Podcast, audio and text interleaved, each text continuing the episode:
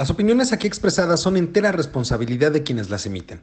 Estás escuchando Voces Universitarias, el eco de tus ideas, una emisión del Comentario del Día.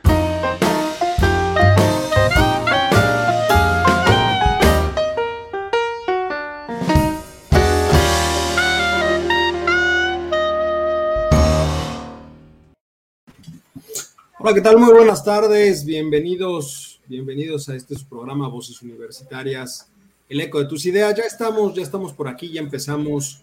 Y como cada martes, vamos a platicar sobre temas bastante interesantes. En específico, tres grandes temas vamos a abordar el día de hoy. Vamos a hablar sobre los resultados electorales, los resultados de este domingo. Llegó Carlos. Ya llegó Charlie, por supuesto, ¿no? Vamos a hablar también de la famosa austeridad republicana, que ahora se va a convertir en la pobreza franciscana. Y finalmente, de manera muy rápida, hablaremos sobre este tema de la Cumbre de las Américas, a la cual pues no asistió el presidente. ¿Tiene caso que hablemos de eso? López Obrador. Creo que sí, por el impacto que tiene en un momento dado. Pero bueno, vamos por partes, ¿no? Por vía de mientras, déjenme presentar a mis queridos amigos, compañeros y colegas que como cada semana nos acompañan. Ya lo escucharon, Charlie ya está aquí. Hola, ¿qué tal? Muy, muy buenas tardes, es un gusto estar de regreso por acá. Urgen vacaciones, de verdad, urgen vacaciones. ¿Ah, te fuiste de vacaciones? No, por eso me urgen. Estuve de tour. Anduve en como los gobernadores en campaña. Presentamos el área en Guadalajara, en Aguascalientes y en la Ciudad de México. Entonces ya es oficial los cambios y los movimientos a nivel UP. Pues ahí lo tienen, señores. Ahí está el buen Charlie, por supuesto, mi queridísimo doctor. ¿Cómo estás? Muy buenas noches. Hola, ¿qué tal? Fíjate que ahorita que dijo Carlos, eso último, pues vale la pena. Sí. Lo que pasa con López Obrador es que, no digo nosotros porque a lo mejor no va por ese lado, por la gente, digamos, que en un momento dado va a las conferencias. Que yo no no nos adelantemos, doctor, no nos adelantemos, vamos por partes. Dejemos ese tema al final. Pero ¿por qué me cortas? Si nomás era un breve comentario. ¿Vale la pena? Ahí déjalo. Al final lo retomamos. Me gustaría empezar más por la parte de las elecciones de este domingo. 6 gubernaturas estuvieron en juego, de las cuales 4 gana Morena, 2 gana la alianza PRI, PAN, PRD.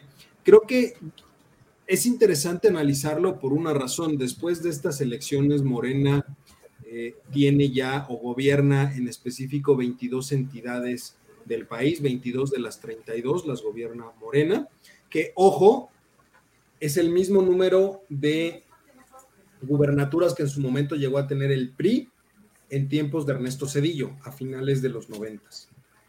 Entonces, Vale mucho la pena porque se convierte ahora en el partido hegemónico, el más grande y el que más controla a nivel nacional. Eso por un lado. Y por otro lado, pues hablar que en 4 de los 6 estados, la alianza fue, Morena convivió contra la alianza PAN, PRI, PRD, en 4 estados se conformó la alianza como tal. De esos 4 estados, la alianza gana 2 y Morena gana 2. Entonces, en estricto sentido, podríamos decir que la eficiencia de la alianza Va por México es del 50%, lo cual no está mal.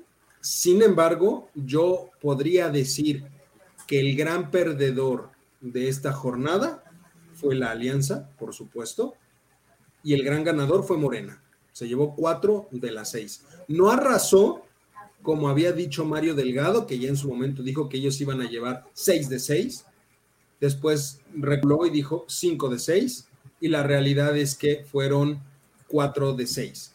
Sin embargo, es una gran victoria, es una gran ganancia para ellos, y creo que eso es importante de dejar en claro, es importante de poner en la mesa y decir que sí, el gran ganador fue Morena. ¿Tú cómo lees las elecciones del domingo, doctor? En la mañana estaba escuchando por ahí yo a este hombre que creo que pertenece a la mesa del programa que sale por las noches con Carmen Aristegui, que él hace un balance en cuanto a porcentajes de electores y que realmente la alianza no perdió tanto ni tampoco Morena ganó tanto en razón de la población de algunos de los estados en que ganó. Por decir algo, Oaxaca, ¿cuántos habitantes tiene Oaxaca? ¿Cuántos electores tiene Oaxaca? Independientemente del porcentaje con el que haya ganado, que no lo tengo yo registrado, ustedes lo tendrán. Y por ahí se da el caso también de, hay otro estado de los que ganó Morena. Durango no ganó, ¿verdad? Durango lo tiene el PRI. Durango lo ganó la alianza. Por eso digo, la alianza. Bueno, por ahí mencionó otro estado, cuestionando la cuestión esta del porcentaje de la población a nivel territorio nacional. Claro, no puede dejar de contemplarse que se trata de gubernaturas y que, al fin y al cabo, pues son las que arrastran, digamos, de alguna manera esta situación del porcentaje, ¿no? Pero por otro lado, y esto ya no por el lado de lo que se mencionaba de la población, se resaltaba mucho el hecho, digamos, de Oaxaca y de su estado, señor economista, que dicen que entregaron a Morena, digamos, la votación. ¿Qué tienes que decir tú a eso? Fíjate que yo diría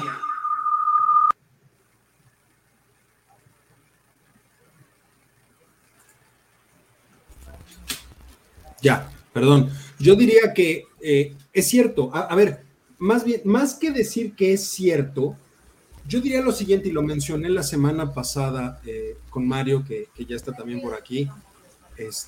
Lo mencionaba yo la semana pasada. No tanto que en el caso de Hidalgo, no tanto que se entregara la gubernatura así como así, sino más bien es el hecho de que se hizo de la vista gorda y no intervino dentro del proceso electoral el gobernador. Entonces, si bien es cierto, no le entregó en bandeja de plata, sí se hizo de la vista gorda, no apoyó tanto a la candidata de la alianza y finalmente eso hace que pierda.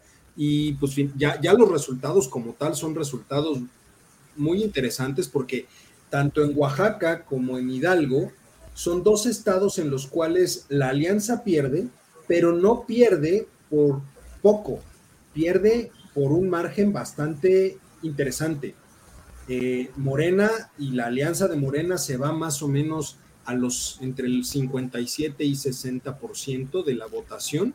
Se la llevan ellos y la alianza se queda en un 30%. ¿Estamos en qué estado para ubicar los datos? En Hidalgo y en Oaxaca, en esos dos estados, pierde la alianza. En Hidalgo se la llevó por 61.56 de votación.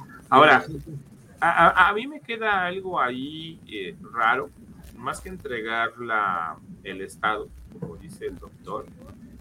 Pues la verdad es que solamente es cambio de partido, cambio de camiseta, porque el señor es priista. Es que salió de las filas del PRI.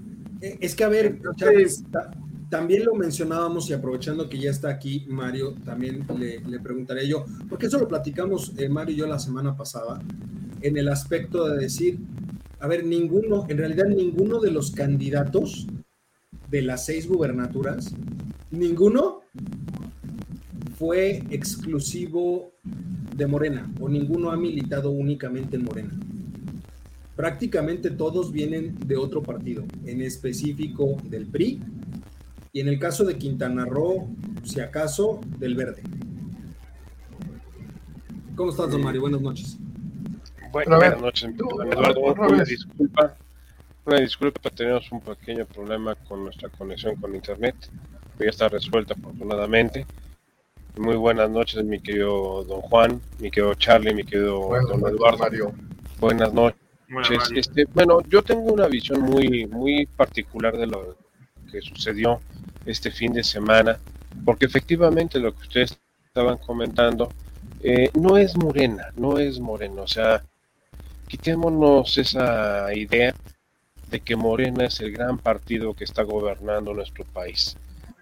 Es la escoria que dejaron el PRI, el PAN y el PRD, que se han conformado. Una palabra muy fuerte, lo que dice Mario. Te estamos perdiendo, Mario, no tengo audio, ojalá podamos revisar eso. A ver, pero la palabra que utilizas es una frase muy fuerte. A ver, ¿me escuchas ahí mejor, mi querido Charlie? Ojalá te pueda reconectar. Te voy a sacar, a ver si te puedo. A ver si me oyes, ¿verdad? Sí, yo te escucho muy bien. Yo te escucho muy bien, Carlos. ¿Escuchas? No. Yo sí lo escucho bien. Si quieres, me voy a reconectar, porque sí tuvimos problemas con la conexión. Déjame salirme y vuelvo a reconectar.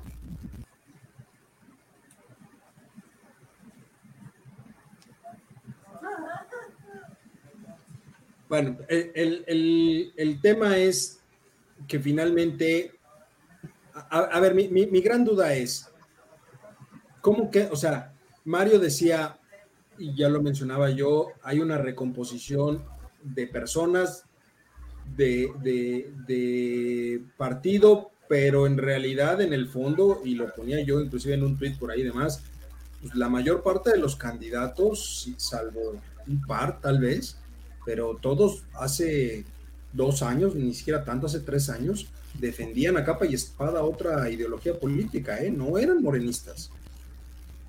A ver, Eduardo, tú, digamos, ahorita que hice la pregunta yo, tu respuesta aún no me queda claro, eso que se hicieron de la vista gorda, a ver, ¿qué quieres decir con eso?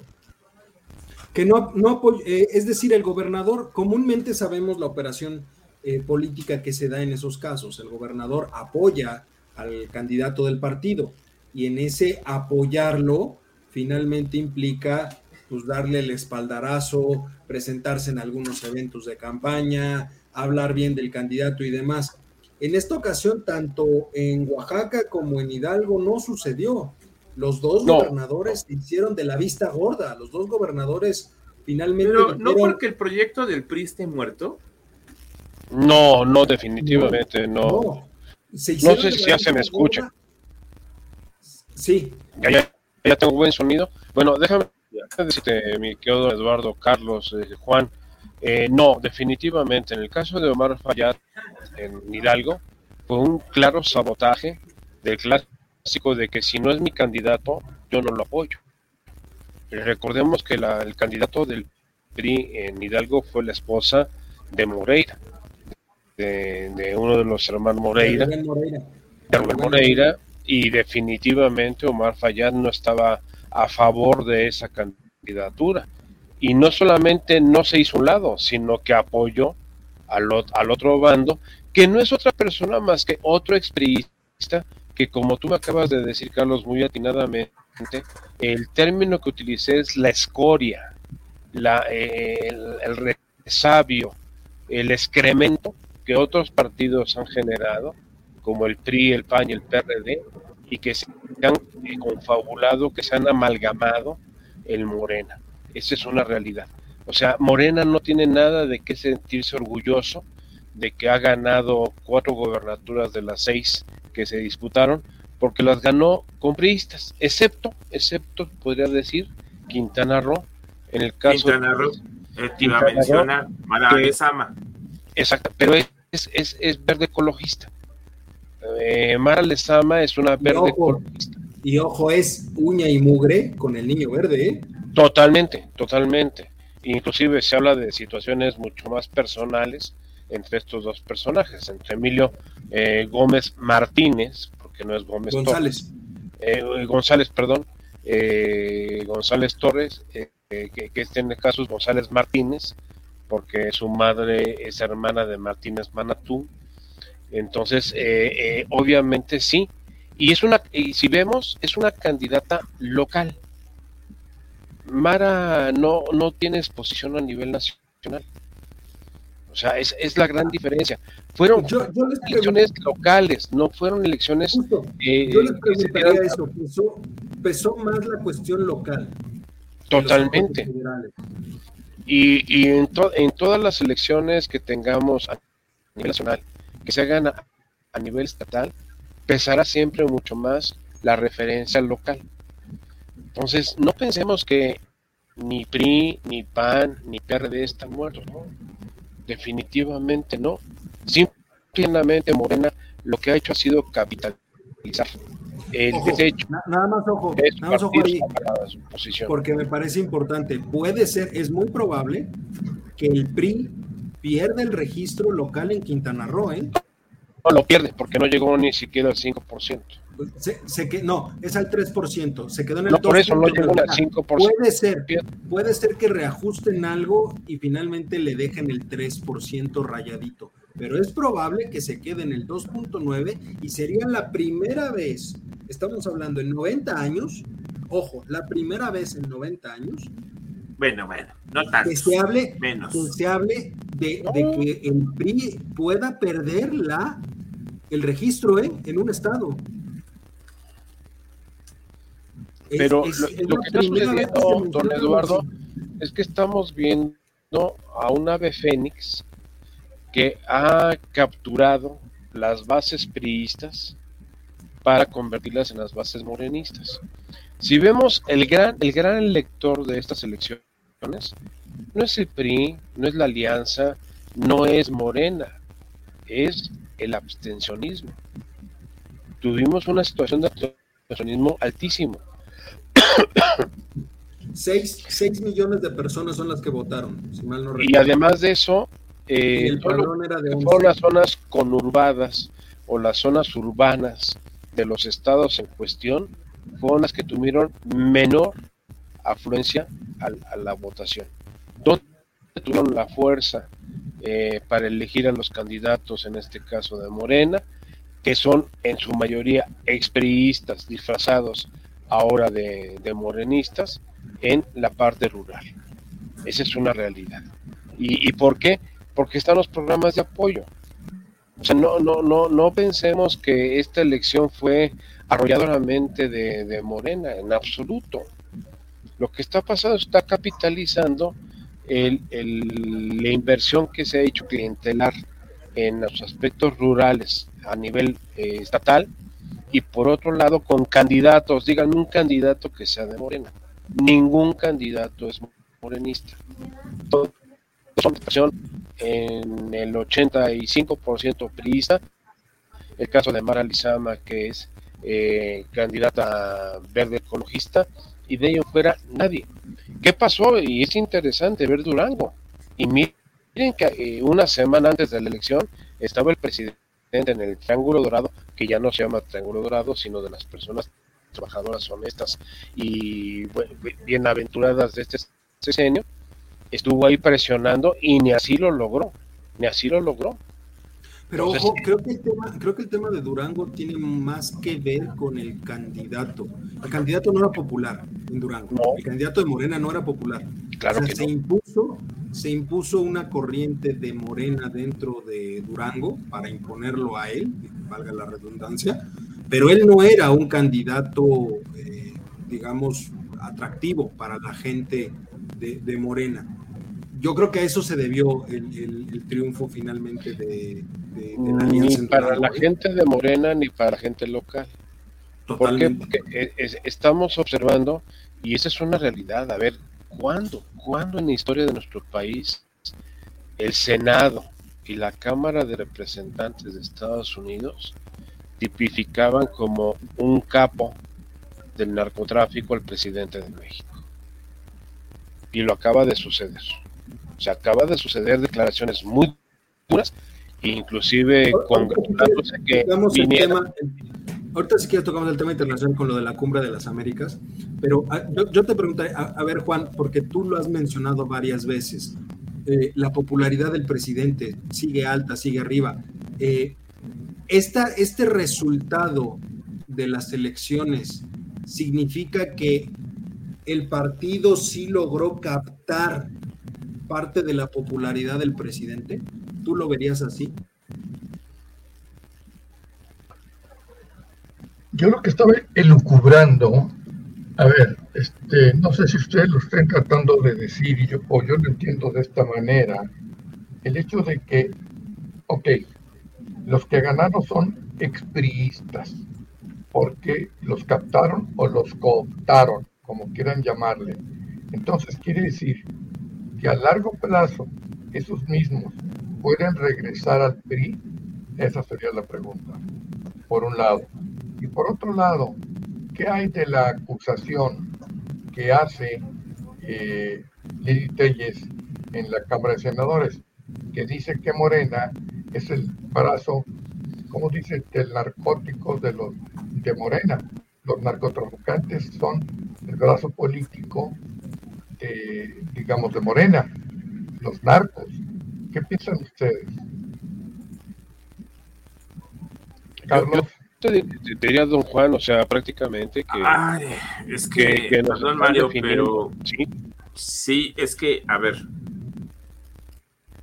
¿Hace cuántos meses que no hemos escuchado que hayan detenido a un capo importante en el país? Ni se va a escuchar. ¿No? Cuando agarraron al hijo del Chapo, ¿no lo soltaron?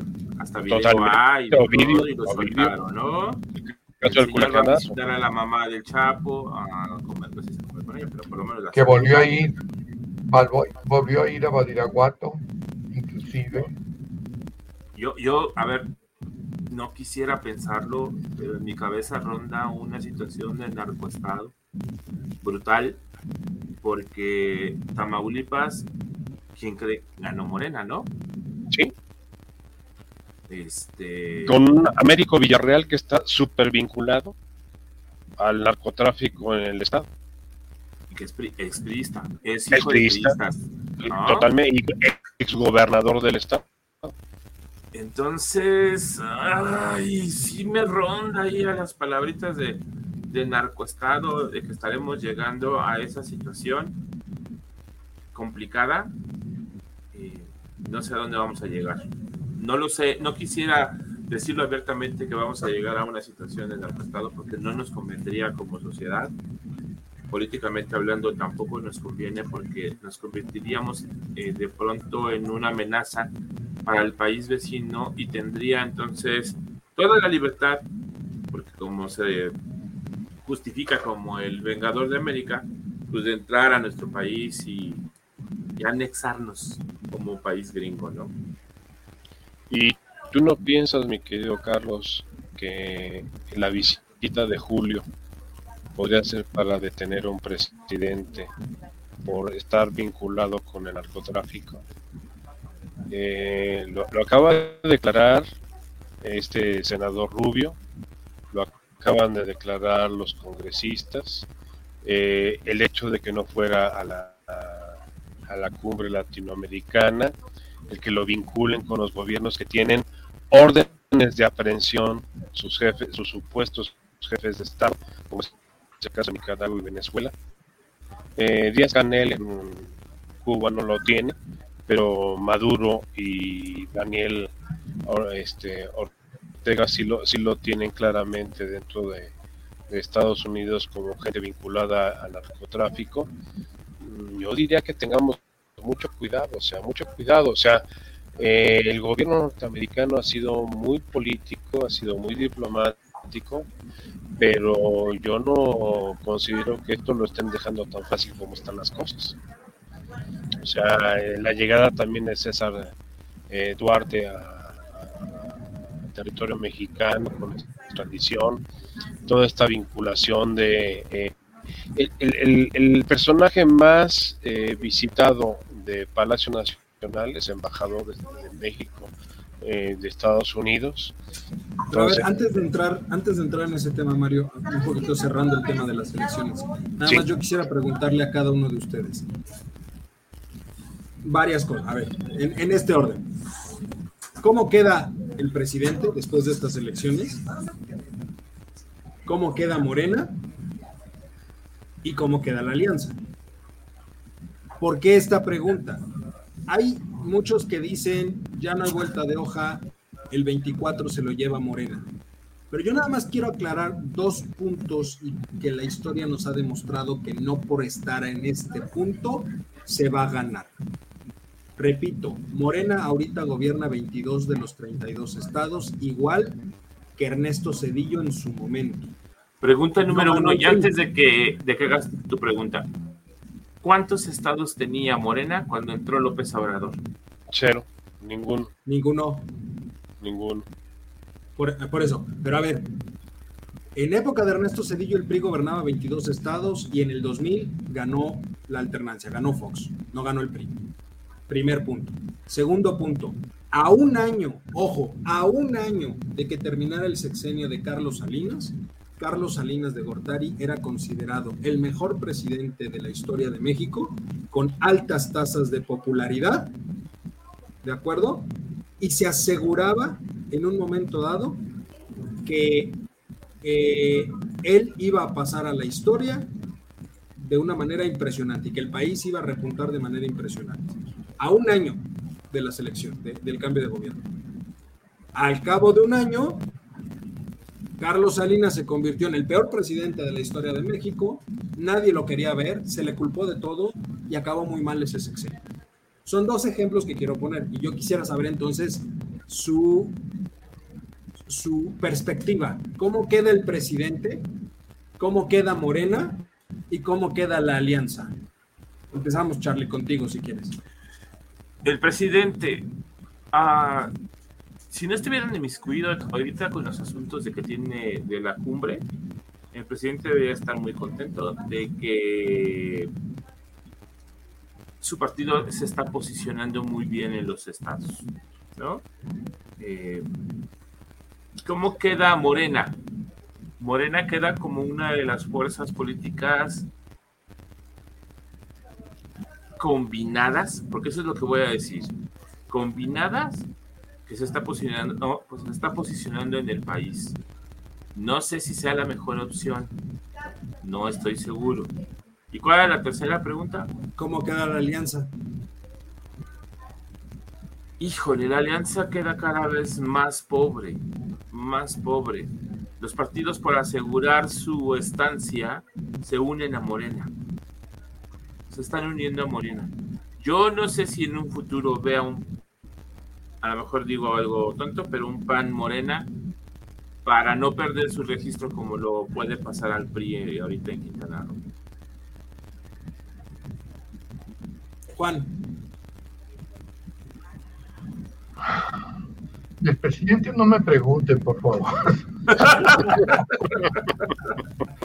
No me pregunten porque, bueno, cada día, bueno, híjole. En la mañana se acaba de echar la bronca con un senador de Texas. Texas es el estado que más frontera tiene con México. Entonces, aguas. Que no se la crean en el sentido de qué es lo que va a pasar a futuro, de lo que en todo caso logró con la acusación que hizo un senador que había recibido $120,000 para, no sé si para apoyar o para...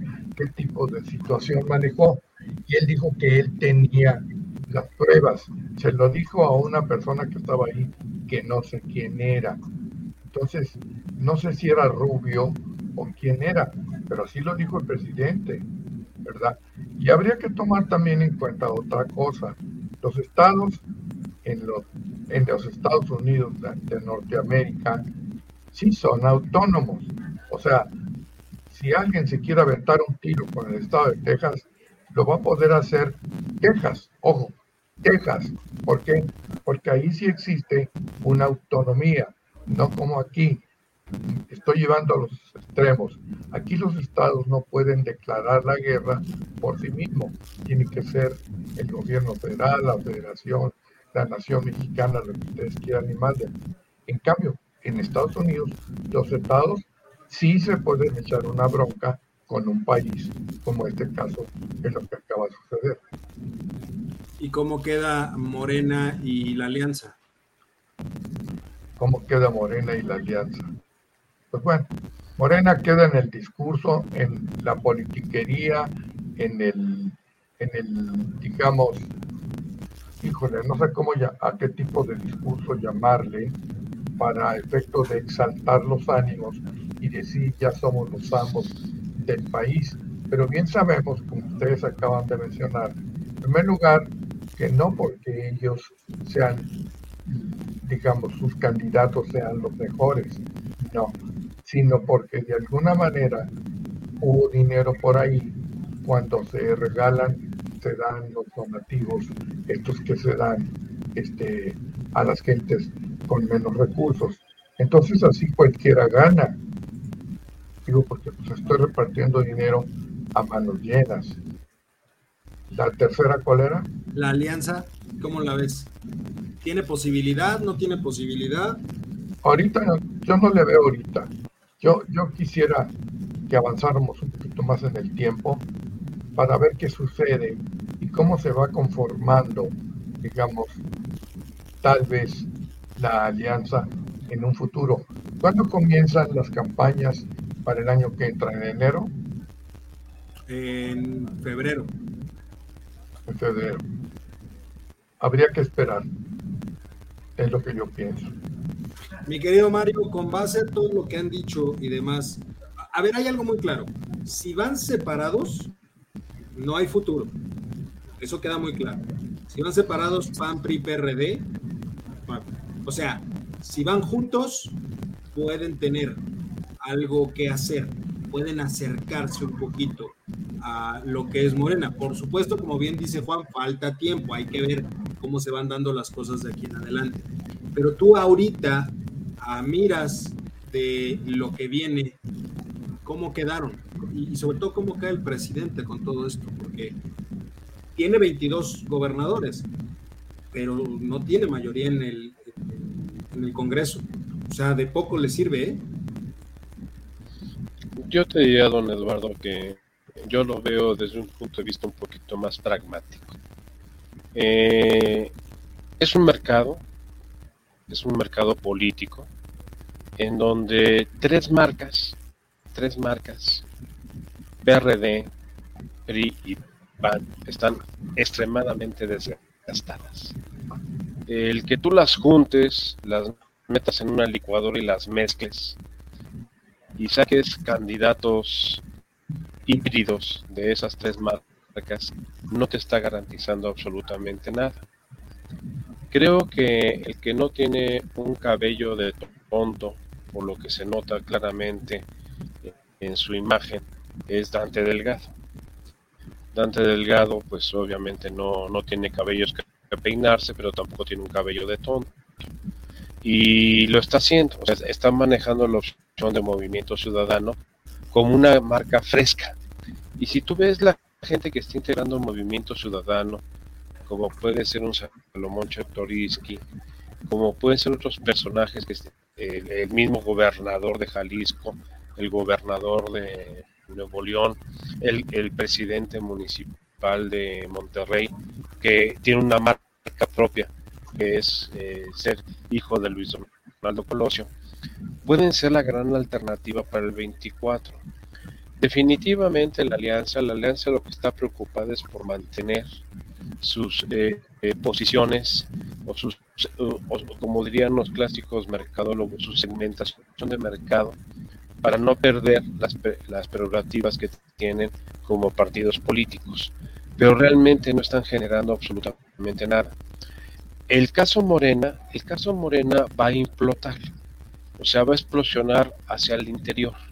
Cuando venga la definición del candidato a la presidencia en el 24, y cuando venga la definición de todos estos mercenarios porque la parte que dije de escoria no fue muy del agrado de Carlos, pero realmente son escoria de todos los demás partidos los que se han capitalizado en Morena. Y yo diría que estamos viendo el primor, o sea, esa fusión del PRI con Morena, y que el primor está demostrándonos que está vivo, pero con la basura política que hemos generado a lo largo de décadas en este país. Hay un análisis ahorita muy puntual entre lo que fue la caída del Nacional, el Partido Nacional Institucional que tuvimos hasta 1982 con el anterior López Portillo, y la llegada del grupo de los tecnócratas con Miguel de la Madrid. A partir de ese momento, los siguientes 30 años fueron controlados totalmente por la corriente tecnocrática que estaba muy vinculada tanto en el PRI como en el PAN, con esa alternancia que tuvimos en el 2000 con Vicente Fox, pero que siguieron la misma línea sobre un crecimiento económico y una vinculación muy fuerte con el Tratado de Libre Comercio que se desarrolló entre Miguel de la Madrid y Carlos Salinas de Gortari. ¿Qué estamos viendo? Estamos viendo al priismo de la época de Luis Echeverría y de José López Portillo regresando a levantar ese nacionalismo ramplón que tuvimos durante esa época de los 70s, en el que no logramos absolutamente más que hundirnos tremendamente en las crisis de 1976 al final de Echeverría y 1982 al final de López Portillo, la peor crisis que ha tenido este país. Pero ahorita la gran diferencia es que tenemos una gran inversión por parte de Estados Unidos y jugamos una posición geopolítica muy importante. No es lo mismo controlar la frontera en el Bravo que controlarla en el río Suchate. Es cuestión de geografía, no es otra situación. Y las inversiones que ha habido en los últimos 30 años de empresarios, no solamente norteamericanos, sino internacional, en nuestro país, no están dispuestos a perder esas posiciones en los próximos años. Nos están dejando jugar. Ya fuimos el paladín de América Latina y ya nos dimos cuenta que gobiernos bastante chicharrines de América Latina y Centroamérica fueron los que respaldaron la posición del señor de las costumbres en las mañaneras en este país, pero que Argentina, que Brasil y que otros países fueron prontos a lo llamado de Estados Unidos. Recordemos el pleito que hay con la DEA, que expulsó del país a los elementos de la DEA, y que ahora, a partir de ese momento, empezamos a tener la presencia del concepto del narcoestado, y que se ha fortificado con las elecciones del año pasado en la costa del Pacífico y ahora con las actuales elecciones, principalmente en el caso de Tamaulipas. Entonces, no es difícil que en los próximos tiempos veamos una fuerte presión por ese lado por parte del gobierno norteamericano.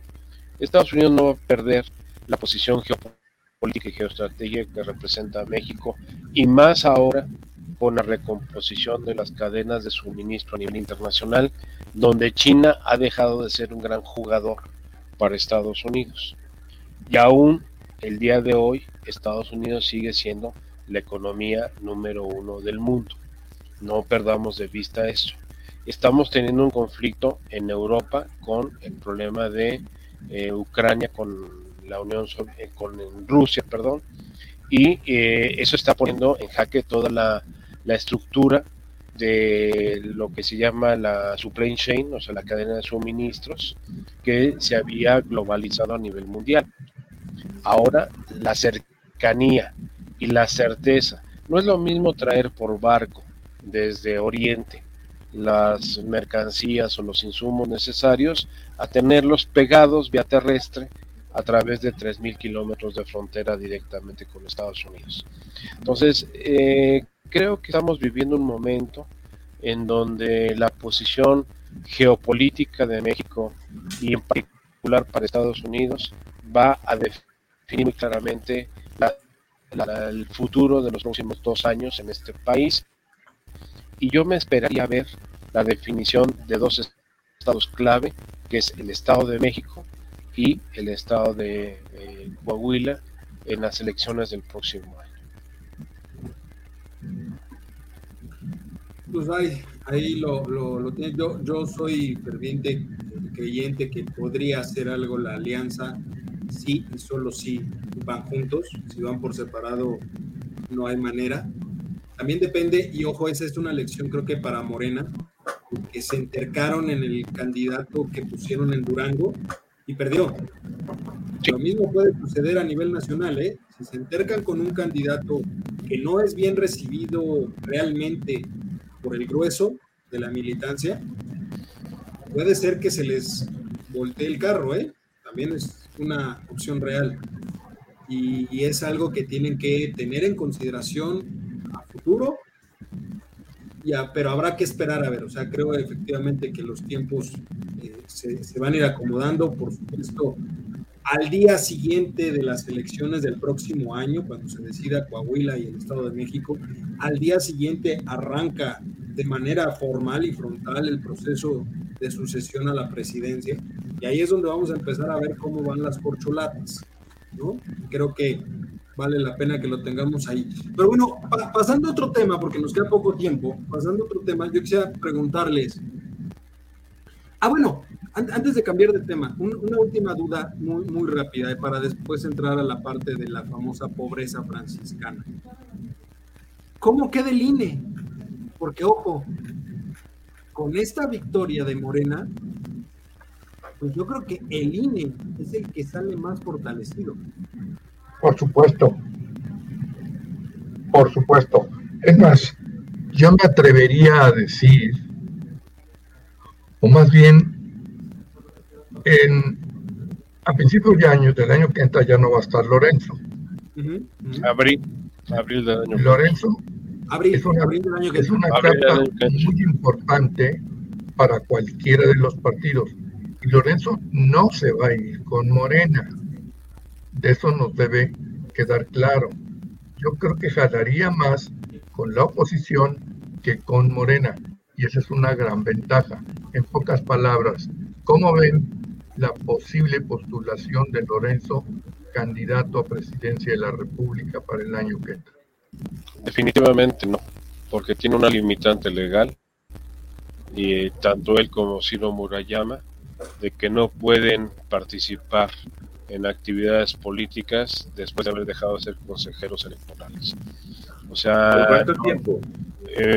Mínimo 2 años. ¿Cuál es el problema para modificar la Constitución si este enajenado lo puede hacer? El presidente.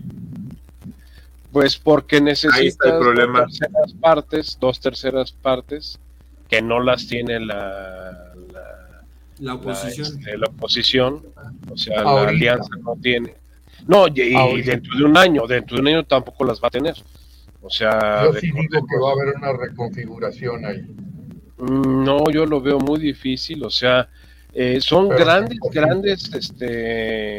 candidatos, pero no para una posición de esa magnitud. Yo veo en un futuro a un Ciro Murayama y a un Lorenzo Córdoba como senadores o como diputados en posteriores periodos de gobierno. Aparte tienen la juventud, tienen el tiempo para llegar con toda calma a esto. Son personajes que han demostrado su gran capacidad, su gran histrionismo político, y sería un desperdicio de no utilizarlos en un futuro en aspectos políticos. Ahora, veamos una realidad. Quien levante la cabeza como posible candidato al 2024, en los próximos 2 años, tiene encima a todo el aparato del Estado encima. ¿Qué le pasó el caso de Alejandro Moreno? Y mira que no soy fan de Alito Moreno, pero ve la forma en que lo están dilapidando a través de la señora Laida Sansores, por cierto, hija de un distinguidísimo priista, como fue el Negro Sansores, gobernador del estado, y ella misma ha dicho que le debe todo a Salinas, ¿eh? Ah, no, y al partido. O sea, la señora, pues, discúlpenme, pero es un payaso, una payasa de la política mexicana, empezando por su presencia y su presentación. Pero, a la edad que tiene ella, con la presencia que tiene la señora. Nada más para cerrar ahora sí el tema. Entonces, con esto, digamos, se disipan completamente las posibilidades de querer eliminar al INE. No, el INE ha salido más fortificado que nunca en estos procesos electorales, tanto en la revocación de mandato, tanto en las elecciones ahorita de las gobernaturas, y con el fallo de la Suprema Corte de Justicia, en donde se demuestra que lo que se le hizo fue un sabotaje para que pudiera evitar lograr sus objetivos. Entonces, esto nos está determinando que el órgano electoral del país, el INE, está sólido, está fuerte, pero sí estamos entrando en una fase en donde le puede pasar lo que le está pasando a la Comisión Nacional de Competencia, al CREA y a todos los demás organismos autónomos, donde simple y llanamente la salida de los consejeros que van a salir en abril no se supla y se les recorta el presupuesto. Y con esto matas por inanición a los organismos autónomos. Entonces, ahí es donde está el peligro. O sea, oye, pero eso hay que defender al INE a morir, ¿eh? Porque, a ver, lo que hizo este fin de semana y todo su trabajo previo es brutal. Sí, Carlos, pero vamos a decir qué pasa si no se reponen a los consejeros electorales ahorita que terminen su periodo en abril, y como ha sucedido en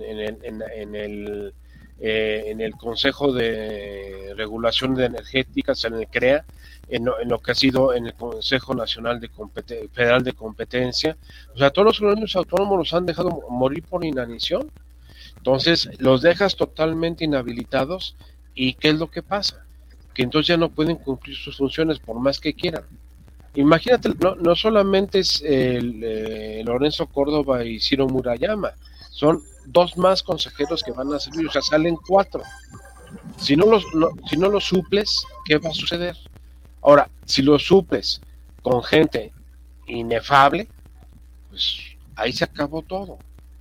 Lo que ha sucedido en la Suprema Corte de Justicia, con personas que no quiero mencionar para evitar lastimar predilecciones personales de alguno de nuestros comentaristas, de que pues han creado situaciones muy complejas en la Suprema Corte. Entonces, lo mismo puede pasar en el caso del INE. No, estamos asistiendo a un escenario de fin de sexenio bastante complejo. Ahora, en ese tenor de la complejidad, me gustaría pasar al siguiente tema de manera muy rápida porque nos queda poco tiempo. La famosa austeridad republicana, que ahora, de acuerdo a la última declaración al respecto del tabasqueño, pues resulta ser que se va a transformar en la pobreza franciscana. A ver, de entrada dudo mucho que entienda propiamente lo que implica la pobreza franciscana, ¿verdad? Simplemente lo dice porque tiene la palabra pobreza, porque habla de religión y le gusta hablar de esas cosas. Pero en estricto sentido yo creo que no entiende lo que es la pobreza franciscana, como tampoco entendió realmente lo que tendría que haber sido una austeridad republicana. Y yo nada más quiero su opinión al respecto, porque quiero dejar una hipótesis aquí que es parte de lo que yo escribí el día de ayer en mi artículo. El estandarte de la austeridad republicana en todo sentido fue acabar con la corrupción y el gasto excesivo en el gobierno. Ahora querer decir que le vas a dar un nuevo giro de tuerca a la cuestión de los ahorros y vas a pasar de esa austeridad a la pobreza franciscana, lo único que te deja ver es que él, de cierta manera, está aceptando que su misma gente ya a 3 años de distancia, no puede decir que sean vicios del pasado, su misma gente sigue inmersa en una gran corrupción y en un gasto totalmente superfluo. Pero también de alguna manera está disfrazando, digamos, o está, como dijeron, no disfrazando, tratando de ocultar la cuestión económica, como está ahorita, y tú lo has dicho, la inflación, por ejemplo, que ya está en el 7% o 6.99, no sé. O sea, nos tenemos, en su manera de pensar, que apretar más el cinturón.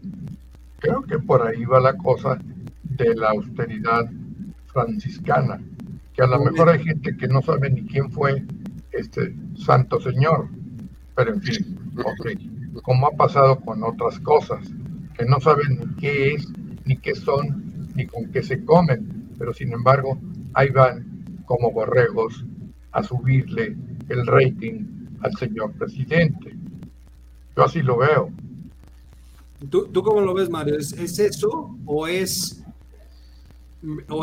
la forma que tiene de empezar a canalizar más recursos a los programas sociales con miras a las elecciones? Bueno, yo diría... Perdón, sí, don Juan, adelante. Pero el dinero no es inacabable. Tú mismo lo has dicho. Yo te lo he dicho muchas veces. Oye, ¿de dónde saca dinero este hombre? Pues bueno, por un lugar pensamos que, o pienso yo, por ejemplo, que el recorte a los programas sociales o la destrucción de determinadas figuras que estaban dentro de los programas sociales. No sé de dónde más agarra dinero, porque como tú también lo dijiste, Pemex está súper endeudado, no hablan para nada el director de Pemex. ¿Y qué dice el sector empresarial? Tampoco dice nada. Yo pensaría que en un momento dado también pudiera utilizarse aquel famoso mecanismo de salida de capitales. ¿Por qué no han salido los capitales? A ver, contéstenme. No han salido porque México es un país muy interesante desde el punto de vista de inversión, no en el corto ni en el mediano plazo, en el largo plazo. Si analizamos las oportunidades de inversión en todo el mundo, no nada más en América Latina y Centroamérica, sino en todo el mundo, el mejor destino de inversión para cualquier capital internacional es México, sigue siendo México, a pesar de tener una bestia peluda en la dirección del gobierno, lo cual ya pero le queda... Pero es que no hay garantía, Mario. No, sí la hay, claro que sí. A ver, vamos por partes. El día de hoy, Aeroméxico acaba de presentar una demanda en contra del gobierno mexicano y de las autoridades aeroportuarias de que no va a operar en el AIFA y que aparte no está saturado el aeropuerto Benito Juárez. Hoy lo hizo. Otro punto interesante. El marco de su supuesta rasurada al padrón de contribuyentes del país acaba de ser abortada el día de hoy por una circular de la Secretaría de Hacienda, bueno, del SAT, mejor dicho, del Sistema de Administración Tributaria, donde se suspende el tener que expedir forzosamente el certificado de situación fiscal de las personas físicas y morales, y que se pospone la entrada de la facturación 4.0 hasta enero del año entrante. O sea, ahí te está demostrando que por más que el señor presidente en su manejo franciscano, que es una estupidez porque San Francisco de Asís es el patrón de los animales, pero de los animales irracionales y no de los animales racionales. Esa es la gran diferencia.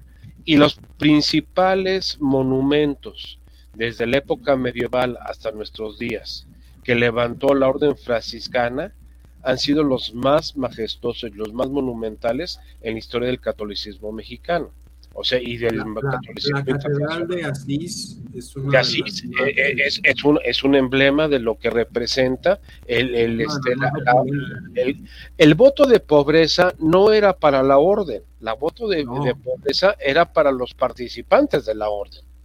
Y San Francisco de Asís, antes de ser San Francisco de Asís, fue un noble bastante disoluto y con una riqueza inmensa que donó para formar la orden. Entonces, no nos confundamos con dichos de la, como dice don Eduardo, del gustado programa del reality show mágico, músico, musical que tenemos todos los días. El señor desconoce muchas cosas, no solamente de la historia de México, sino de la historia universal. Entonces, yo les diría que no. Al contrario, México va a vivir un periodo muy interesante, y por eso mi gran duda sobre la continuidad del actual concepto de Morena en el 2024. ¿Dónde va a venir el problema crítico? Va a venir que saliendo Andrés Manuel, Morena no tiene mucho futuro, ¿eh? Morena no tiene mucho futuro.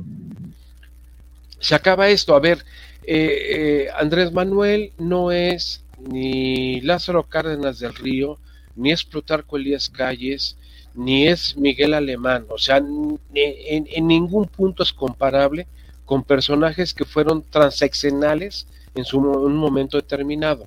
Estos tres personajes refundaron el partido que actual conocemos como el PRI. O sea, el que lo creó fue Plutarco Elías Calles, el que lo reformó fue Lázaro Cárdenas del Río, y el que lo consolidó fue Miguel Alemán.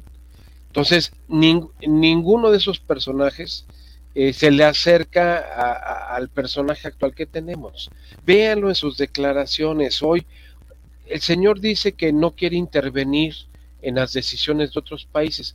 ¿Por qué se mete en la política interna de Estados Unidos? ¿Por qué Estados Unidos sí es...? Para tocar de cierre el tema de la cumbre, pero antes que eso, finalmente, entonces, ¿qué queda? O sea, ¿qué podríamos decir que es su idea? Digo, no lo podemos asegurar porque nadie sabe, ni siquiera él sabe a qué se refería cuando lo dijo seguramente, pero yo lo vería así.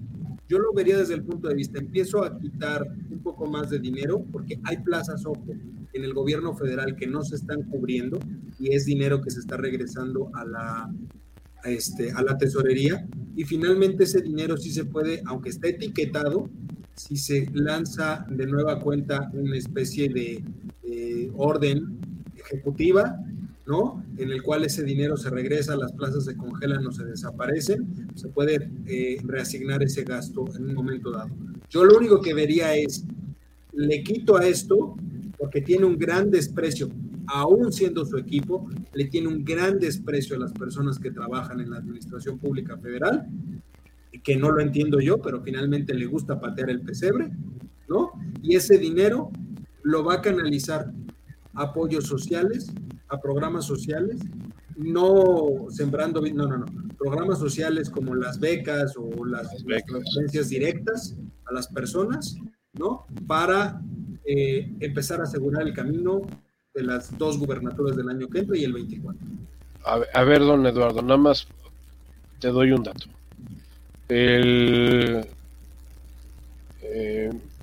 Nuestro secretario de Relaciones Exteriores, Marcelo Ebrard, lleva la instrucción directa y personalísima de llevar el apoyo de ninis a Estados Unidos. La pregunta es, ¿cómo va a llevar el dinero? ¿Lo va a llevar en efectivo? Pues hay una limitante, no puedes viajar con más de $10,000 en efectivo.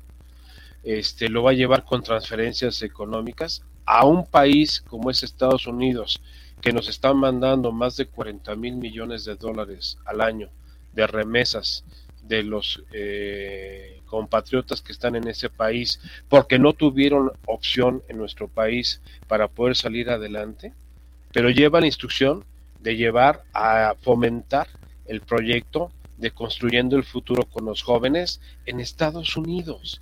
¿Qué tiene que hacer? Sí, lo acaba de anunciar, que es una de las... Sí, es cierto lo que tú dices. Hoy en la mañana salió.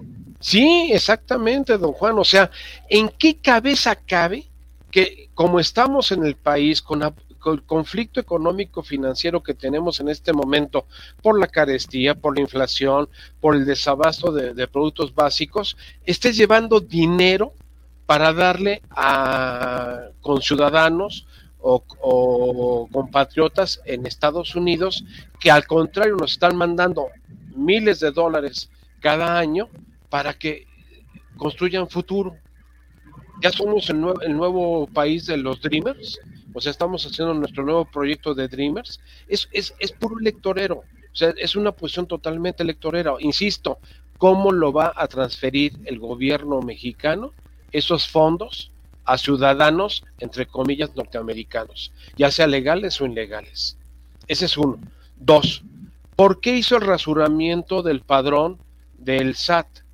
Porque era forma de agarrar a muchas personas y decirle, vienes por tu constancia de situación fiscal, ¿qué crees?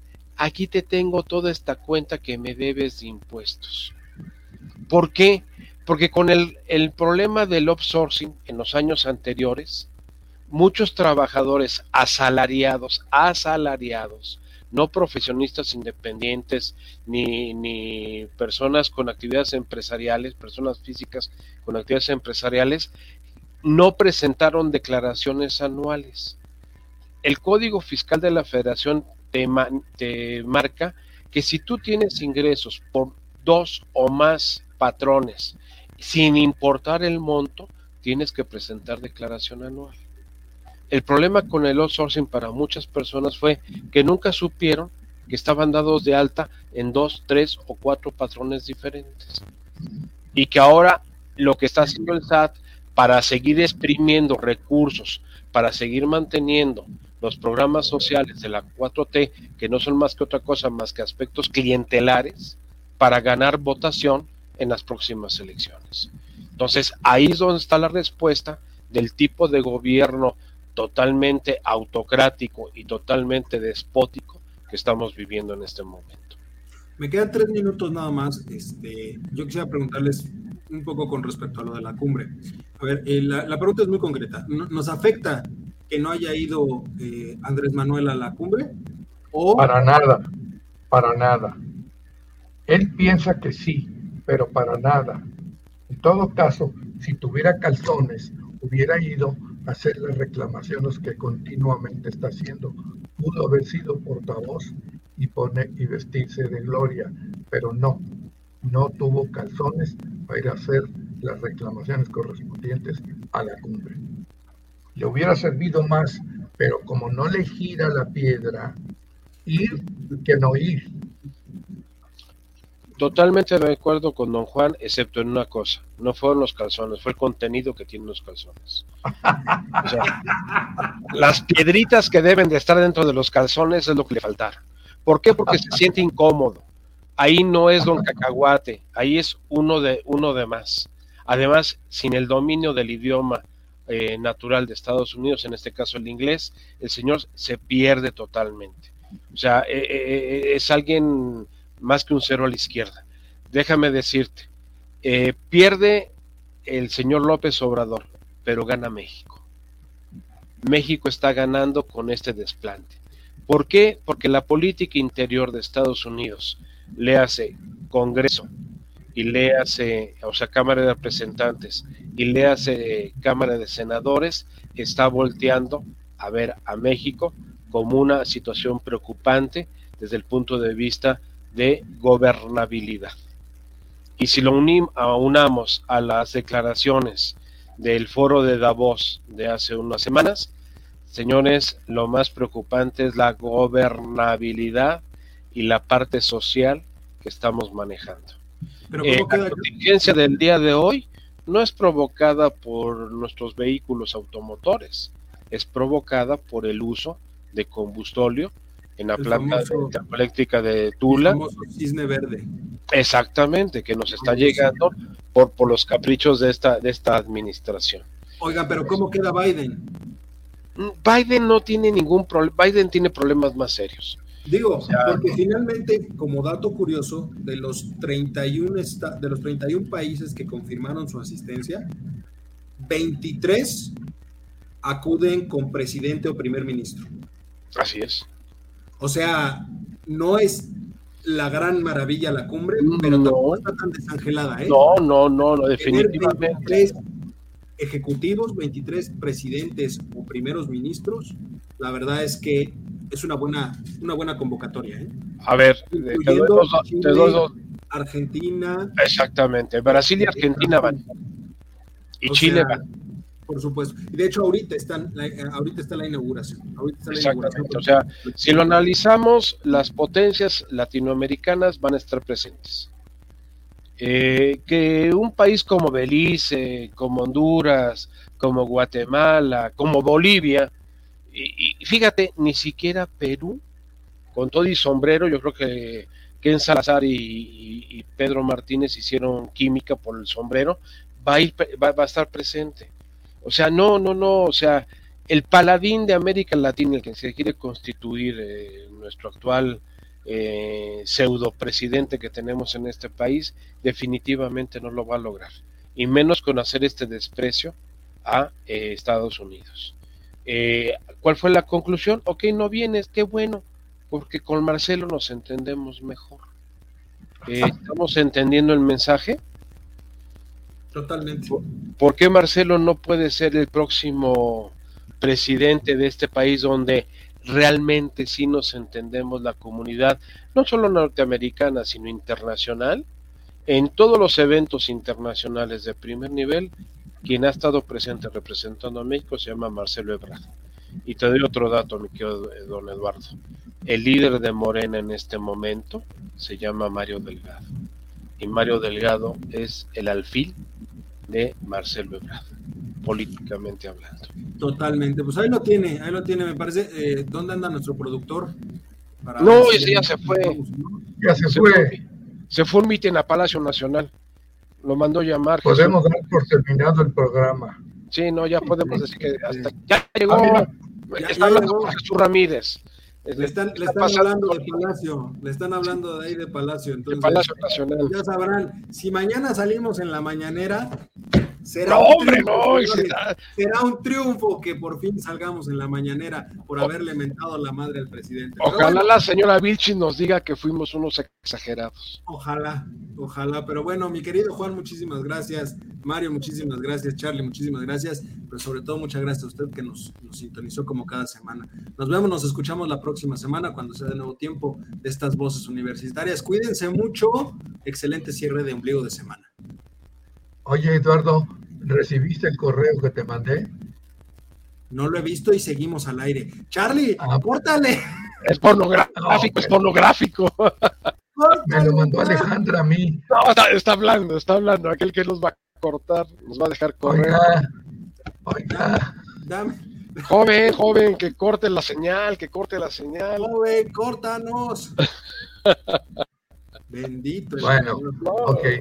Nos vemos la semana que entra, pues. Nos vemos, cuídate mucho. Ándale, pues, buenas noches.